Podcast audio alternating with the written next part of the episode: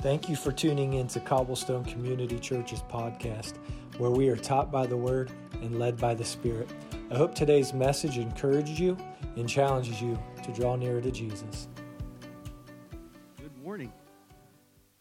I am Tim Moore. I'm one of the elders here at Cobblestone, and uh, I have to confess um, this morning as I as I walked up on stage, I'm I'm a little shaky. Um, and my daughter asked me, we were just sitting there praying, she said, "Are you nervous?" I said, "I am." And uh, she asked why. I said, "Well, you're going to have to wait until everybody else finds out too." Um, but I'm not nervous in a bad way. I'm I'm nervous in, a, in an awe way this morning. And I don't even want to get to my message yet until I share how good God is. And I assure you this morning, He has... He has a word for us this morning, and I know that I can speak confidently to that because kind of give you an insight on how how my life looks as as I'm preparing for a message. Is I, I start weeks out, and the first thing I do is I just pray. Lord, what is it that you want? What do you want to say? What message do you want to speak through me? And I take time throughout weeks of preparation set aside. As I get, get in front of my computer and my, and my Bible and I study and everything, and, and more than anything, I just pray, Lord, what is it that you want? And on this message I, I, I had today, it was clear. I felt clarity on what the Lord wanted me to share today. And where I, I get a little nervous this morning is, for those of you that don't know, we don't, we here at Cobblestone, we're not, we're not into the production of all of this. We're into Him. And Sunday morning is meant to be about Him. And so we don't kind of orchestrate things together. But this morning when we have a worship leader who's leading us in worship, singing about worthy of it all, we have Andrew that literally is praying words out of my message this morning. He's literally praying. I looked over at Ginger. I'm like, that's my message. The Lord's got something for us today, church. And so I'm nervous. I'm nervous in a way that I'm like, I don't want to get in the way of it. And I just want the Lord to have His way this morning. So I want to pray that I settle and pray that we have our hearts tuned in to what He has for us. So Lord, thank you for this morning. Thank you for being a Father who speaks. Thank you for having children who listen. And Lord, may this, this time, this word, whatever, however long it is, that, that, Lord, it is meant to glorify you. May I not get in the way of it. May I, I share what has been on my heart. Settle me. Settle my mind. Settle my words. And, Lord, may each and every one of us be soil that just gets that seed this morning. And that we do amazing things in your name, giving you all the glory and all the honor. In Jesus' name, amen. All right, so with that being said, we uh, we started in Revelation in the reading plan over the last couple weeks, and uh, I, we're fully aware that we've been going through this for a couple, couple years now. Not everybody's following the reading plan. So with that being said, yes, we are in Revelation. And Revelation, for some of us, is just honestly, sometimes it's a book of the Bible that we don't even want to go near, right? It's confusing. There's challenges. We really don't want to deal with this book. We don't want to deal, deal with the idea of judgment. We don't want to deal with the reality of consequences for our choices and sometimes the finality of our lives on earth. I was talking with Ginger last night, actually. It was our anniversary, so we went out last night for celebrating twenty-three years. So, yes. twenty-three years. So praise the Lord for that. And it was, as we went out, we were just talking about Revelation and why it can be confusing and scary and everything. And she's like, you know, growing up in a Christian house, all you got to do is watch like a Left Behind movie or something about the rapture, right? And man, you just, anytime you come home and your family's not there, whether they're at the store or whatever, like you doubt, you, you get that fear going, right? It's like, what is it, right? We don't understand it. So we live in fear. Some of our childhood fears. And this past week, we looked at some very interesting and hard to explain things. We looked at seven seals. We looked at seven trumpets. We've read all the way through Revelation through ch- chapter twelve in our reading plan. And as I prepared the message, I was reading commentaries and papers and articles, and I can tell you that there is a wide array of interpretations regarding these visions of John and the imagery and the timings over everything. And we could spend months digging into that. And there's nothing wrong with trying to understand deeper these things. But today, actually, the Lord placed on my heart to look at some of these events in Revelation, in the context of the three questions that Andrew shared last week. Anybody remember the three questions Andrew asked? Who's got their notes with them from last week, right? So I'll give it to you. The first question he asked is, how do you see Jesus? The second question, do you dare to stand against him? And the third question, what are you living for? I felt the Holy Spirit guiding my thoughts as I prepared to share this message into three words. And these three words, as I looked at it, actually directly related to those questions. You could say they're answers to the questions, or no doubt they're definitely directly related to it. And God placed these on my heart as we looked at Revelation. These, this is how we're going to look at Revelation today. And these three words I have up here so you can read through them with me. Worthiness, worship, and desire. You can see how that's exactly what we were praying this morning and singing about. Worthiness, worship, and ultimately desire. And I believe that these three things are at one of the cores of what Revelation is as a whole. And I want to focus this morning on these three words in the beginning of Revelation. So first question, how do we see Jesus? How do you see Jesus? Andrew shared last week some of the descriptions, and David just shared it this morning on what that appearance of Jesus looks like. It's in Revelation one, twelve through sixteen. I'm not going to read through it, but if you want to read through that appearance of Jesus, that's where it's found. But I this morning want us to take a deeper look into that question and not just rush through it. I want you really to meditate on that and think through it. Very personally this morning, how do you see Jesus? Not just physically. Who is he to you? I'm not asking how much information you can recite about him. I'm asking very personally and intimately, within the deepest part of your heart, how do you see Jesus? Is he everything? Or is he just one of many things? I'm pausing on that question today because I believe that answer shapes our lives and our relationship with him. That one key question, it's how it's good. It will shape the way you trust him. It will shape the way you love him. It will shape the way you follow him and the way you pursue him. And it's my heart that for each and every one of us this morning, that we can collectively offer a beautiful response to that. And I agree with Andrew. This morning isn't a passive thing. I don't feel like the Lord's calling us into a passive approach this morning, so much so that I, I have in my message this morning that I want us collectively to answer that question loudly and boldly with the answer, worthy. How do you see Jesus this morning? Worthy. We have to be able to boldly proclaim that. We see this in chapter five, and it was that's where I looked over at Ginger. As he's reading through chapter five, I actually have, and it's going to be up on the screen, get your Bibles out to, to chapter five. I felt the Lord actually place on my heart this morning that I wanted to read that whole chapter, start to finish right now. So get your apps out. It'll be on the screen. Beginning in verse one. Then I saw in the right hand of him who was seated on the throne a scroll, written within and on the back, sealed with seven seals. And I saw a mighty angel proclaiming with a loud voice, "Who is worthy to open the scroll and break its seals?" And no one in heaven or on earth or under the earth was able to open the scroll or to look into it.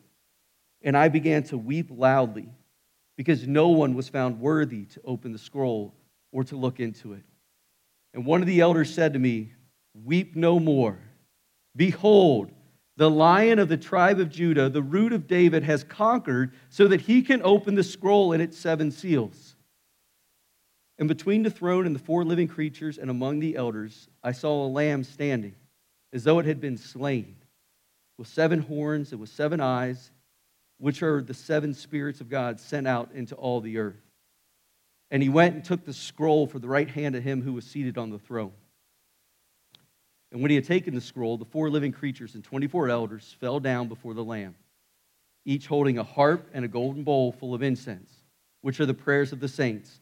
And they sang a new song, saying, "Worthy are you to take the scroll and open its seals. For you were slain, and by your blood you ransomed people for God, and from every tribe and language and people and nation, and you have made them a kingdom and priests to our God, and they shall reign on the earth." Then I looked and I heard around the throne and the living creatures and the elders the voice of many angels, numbering myriads and myriads and thousands of thousands, saying with a loud voice, "Worthy is the Lamb who was slain to receive power and wealth and wisdom and might and honor and glory and blessing." And I heard every creature in heaven and on earth and under the earth and in the sea and all that is in them saying, "To him who sits on the throne and to the Lamb be blessing and honor and glory and might forever and ever." And the four living creatures said, "Amen." And the elders fell down and worshiped. I felt like just reading that this morning just sets your heart in a posture of, is he worthy? What's his worthiness to you? We see these seven seals on the scroll, so it's a perfectly sealed document. The only one who has access to this scroll is one who is worthy. That's the only requirement. The only criteria to opening the scroll up is they have to be worthy. Yet with only one requirement, there was no one. It eliminated everyone and everything. Everything, no one in heaven or on earth or under the earth who could even look inside. No one could open the scroll. And that's where John feels this hopeless situation. And it says he weeps loudly. Not a picture that I would imagine when I get in heaven. What I think of, of weeping loudly. But finally, one of the elders takes compassion and points out there is one and only one. Weep no more. There is one who is able to open the scroll, and it's the Lion of the tribe of Judah. And John looks, and he sees the Lamb. A beautiful picture. A lamb. A lamb standing as though it had been slain. He alone is worthy, because he alone does all that's necessary to fulfill the purposes of God, and that is what that is what is written on the scroll. No one else can bring these things that God has created. No one else can bring these things to pass that God has decreed, but one. Only one can meet the requirement. But praise Jesus, one is all that's necessary. One is enough when the one meets the requirements of worthiness. Jesus shed his blood to purchase men from every tribe and language and people and nation. He earned the right to open the scroll. Jesus is a one-of-a-kind Savior, and therefore he's worthy of worship. And this is something that just struck me as beauty, that the very first reward for the recognition of his worthiness, the very first thing that happens is worship.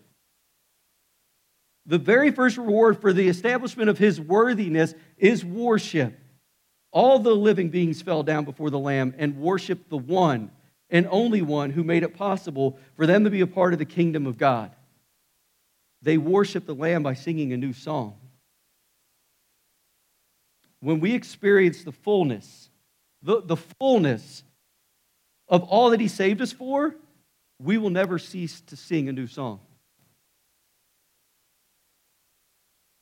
In verse two, the mighty angel asked the question, who's worthy to open the scroll and break its seals? In verse four, John weeps. In verse nine, there's a new song sung. Worthy are you to take the scroll and open its seals. The theme of eternal and universal worship will be that Jesus is worthy of everything.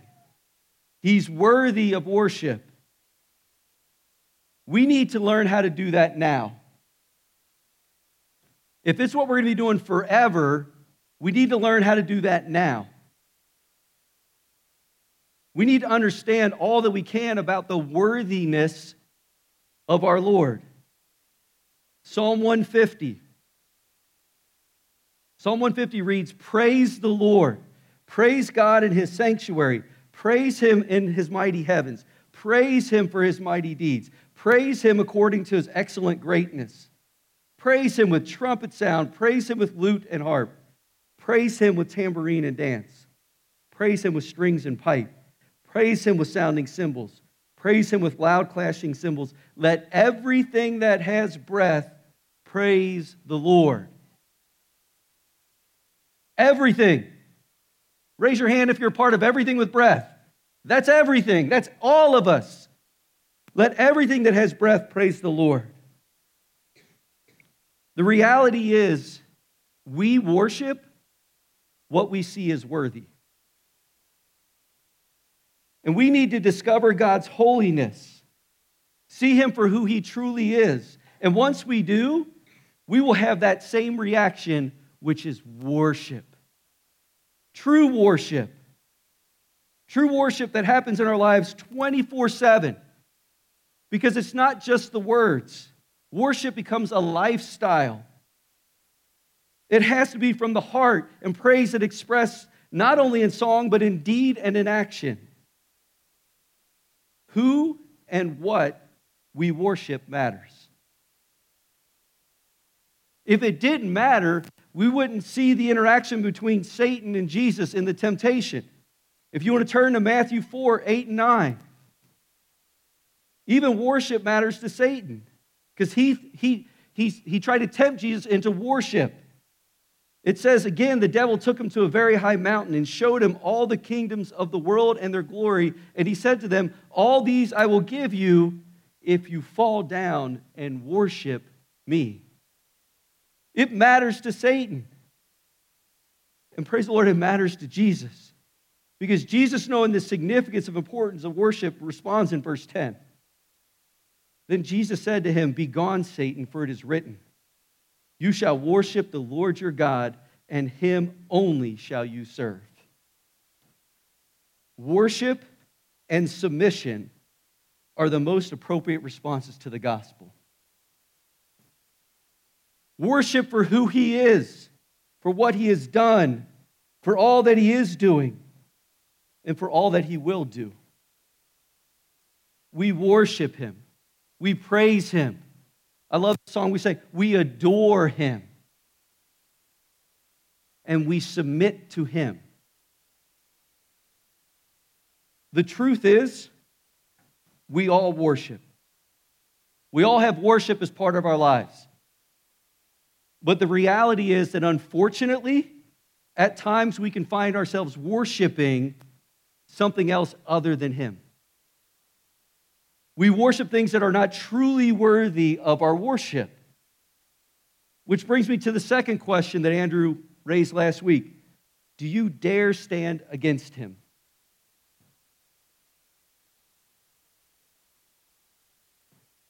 We stand against him when we don't place him in his proper place.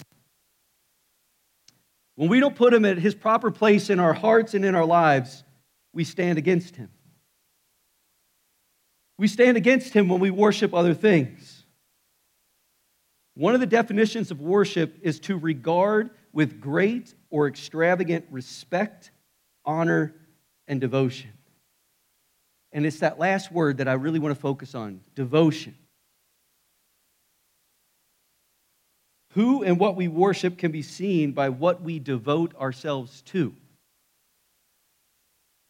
Worship can be seen by what we put first. And if you find yourself putting other things first in your life other than Him, that's worship.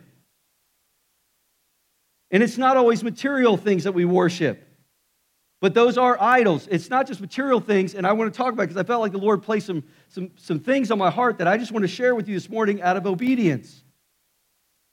One of the things that we can worship is comfort. We can worship comfort over obedience. If God calls you to do something and it's challenging, and I can share with you, and I have with some of you, when God called me to go into the, the mission field of Nicaragua, I was in a comfortable place. I had a good job. I had a good house. My kids were in a good school. All of it. I could have given a million reasons why my comfort could have over-prioritized and placed myself over obedience. It was a willing act to push that down and go after obedience. If God is placing your heart to pray with someone, to share the gospel with someone, to forgive someone, to love someone who's offended you, and you choose not to, because that would be way too uncomfortable for you. Your own comfort becomes the focus of your devotion and worship. That's a struggle for me day in and day out. If you want to know where like my comfort is, my comfort right now on a Sunday morning would be to sit in that same back row with my head down, not talking to anybody, because I'm naturally an introvert. That's what I want to do. I, I would be the guy that if Andrew's like, pray with somebody you don't know, I'd be like, no way. No way, because that's not what I'm comfortable in doing. However, I know that's not what God has called me to do. He's called me to be an elder of this church. He's called me to be up here right now, this morning, this moment, sharing what He's placed on my heart with you. And I need to daily choose to surrender my desires for His. And when I do, that's worship. If you're pursuing the desires of the flesh and sexual immorality, whether that's through a sexual relationship outside of the bounds of what God's allowed or through internet with pornography, what are you worshiping? You're worshiping your own desires over His. If during the hard times, after a rough day, what are you pursuing for peace and comfort? Is it a bottle? Is it a drink? Is it something else just to numb the pain? What if you're placing all of your efforts, all of your thoughts, all of your time into trying to achieve that next promotion, that next achievement? I'm not here today to say that the pursuit of working towards goals is a bad thing. The question I'm saying is, what are you putting first? Because what is of ultimate value? What is of ultimate value to you and me and us? That's what we worship. This world that we live in says it's all about you. Satisfy yourself. You come first. This morning, I want you to remember, He comes first. He alone is worthy. Psalm one hundred should become your daily prayer. Memorize it. Repeat it again. Make a joyful noise to the Lord, all the earth. Serve the Lord with gladness. Come into His presence with singing. Know that the Lord, He is God. It is He who made us, and we are His. We are His people, the sheep of His pasture. Enter His gates with thanksgiving and His courts with praise. Give thanks to Him. Bless His name. For the Lord is good. His steadfast love endures forever, and His faithfulness to all generations. We are called into living worship. Worship is a discipline. We must be determined that no matter what, we will not rob God of his praise, and we will not let the devil steal the joy that God desires for our life. I can tell you last week, my heart was blessed by some incredible testimonies. Testify to his goodness. Do not let this world rob God of his praise that he's due. In worship, we respond to God and we focus on him. Worship is offered by means of action and language. A biblical concept of worship involves praising God and giving him glory with our lips and our lives, with our words and our deeds, with our physical bodies and our spiritual hearts. Jesus shares with the woman as well in John four twenty-three. But the hour is coming and is now here when the true worshipers will worship the Father in spirit and truth, for the Father is seeking such people to worship him. So what does it mean to worship God in spirit and in truth? Our spirit is our innermost being. It's our hearts. So prostrating ourselves before God should be the attitude of our hearts. I'm not going to replicate what Andrew did last week because I don't think I can get up as quick as he did, but it's prostrating yourself down. It's worship. That's the attitude of our hearts. It should be gratefully acknowledging his total superiority, total authority, and unending love. And truth? Truth is honesty. Worship is not meant to be formed by what feels good, but by the light of what is true. And let me tell you, it's great that I love worship on Sunday mornings. But the physical location of worship is not relevant. True worship must engage the heart and the affections and the totality of our being. So worship ordained by God is praise and honor and reverence given back to our Creator and is not about us. It's all about him. There are many scenes of worship throughout Revelation, and for time, we're not going to go through all of them. But a couple of them, Revelation four eight, it reads, "And the four living creatures, each of them with six wings, are full of eyes all around and within, and day and night they never cease to say, 'Holy, holy, holy is the Lord God Almighty, who was and is to come.'" That's exactly the same scene, or very similar to the same scene that you see in Isaiah. Isaiah six, one through three, it says, "In the year that King Uzziah died, I saw the Lord high and exalted, seated on a throne, and the train of his robe filled the temple.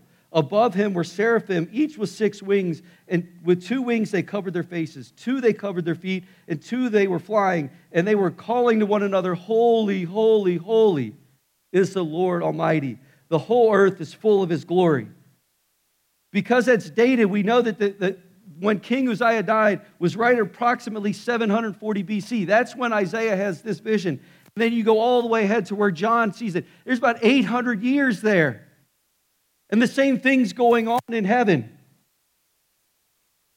You see worship in Revelation seven, nine through twelve, Revelation fourteen, six and seven, and Revelation nineteen, one through ten.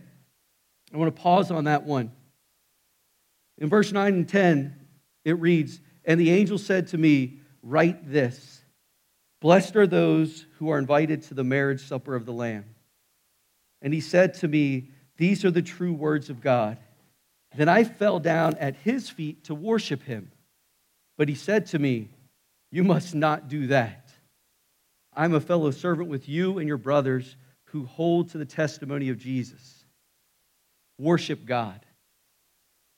For the testimony of Jesus is the spirit of prophecy. Even there, there's only one that's worthy of our worship. Worship God. If we cannot worship here, God's not going to force us to worship later. It's not fitting God into your schedule, but fitting your schedule around God. When you do that, you realize worship is twenty-four seven wherever you are.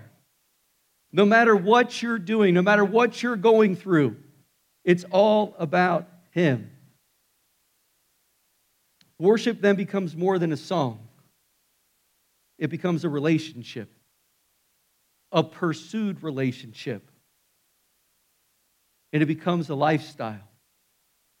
A pursued relationship with God is reflected in our day in and day out lives. And that brings me to the third and final question from last week. What are you living for? Over the last several months, I've been listening to different podcasts on rest. And during one of these podcasts, the Lord just spoke to me, and it had to deal with this exact question. What are you living for? And the third word I said, we're talking about worthiness, worship, and desire. The answer to that question is desire. Because desire is what motivates us. Desire drives our actions. You hear a lot about this in sports, right? Football, basketball, whatever. Like desire. You need to want it more. The reality is desire is infinite. It's never satisfied. It's always just one fill in the blank away. One promotion, one new car, one new house, one word of praise, one more experience, one more before we're satisfied. And we live with this turmoil that we're, we're almost there. And it results in restlessness. It results in an unsatisfied desire.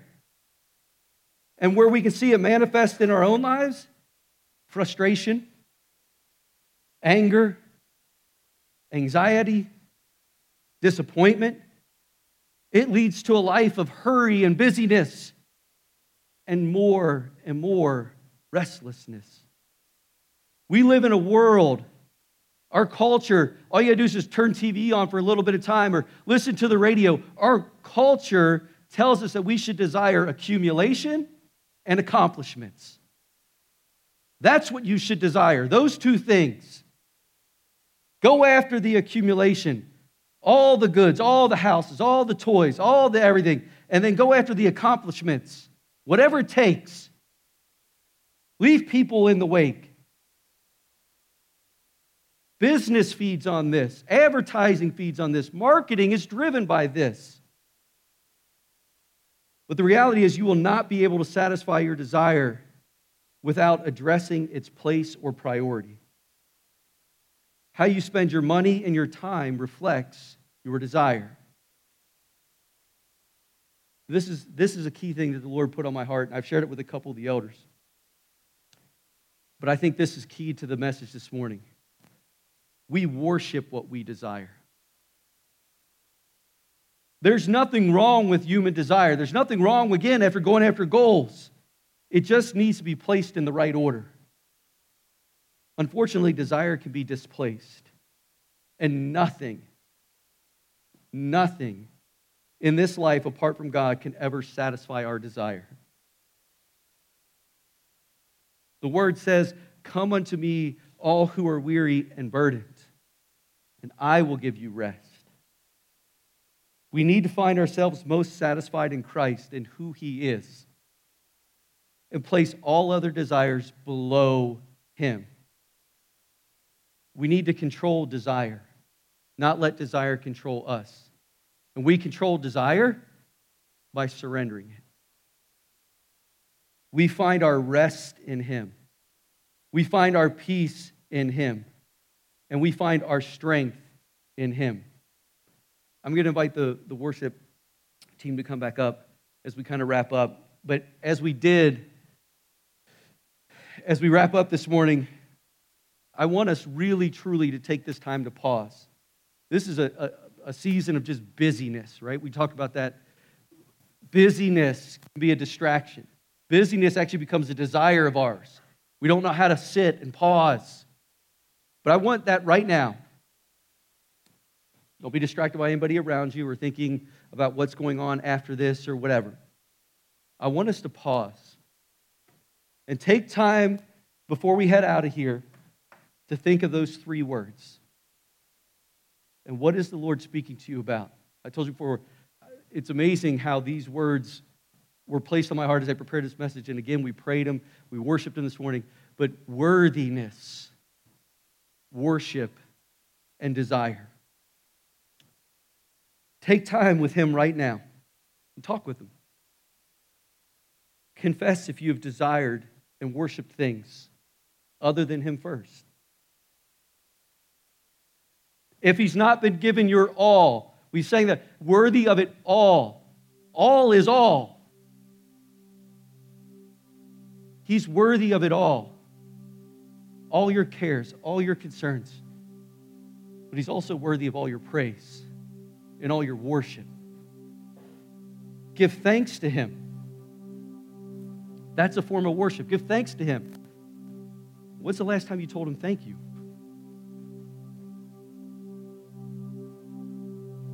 We're going to take time and we're going to actually go through worship. But I want you to pause. And we'll have prayer counselors up here, and they love to pray with you. If the Lord's put something on your heart and you're like, yeah, I've worshiped that. I've worshiped that image. I've worshiped my comfort. I've worshiped this above him. I've placed it all out of order.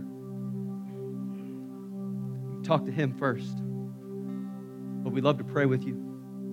We'd love to take this time. And again, parents, you know when you have to go get your kids, you still got a few minutes.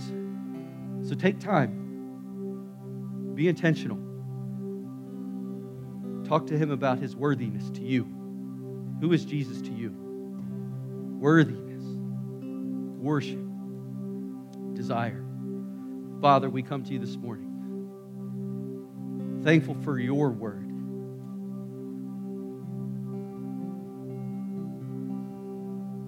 May we recognize just how worthy you are. Because you meet the one criteria to open the seals. Because you can do that, you are worthy of our worship. Father, thank you. May we desire you with our first.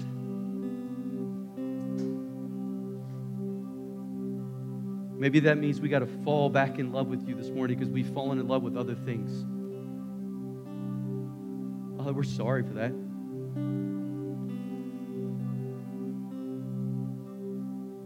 Forgive us. May we sit before you, adoring you, worshiping you, thanking you, not just for what you've done, but for who you are. In Jesus' name. I hope today's message has been a blessing and an encouragement to you. If you would like more information, you can find us at w w w dot cobblestone church dot com. Have a great week and God bless.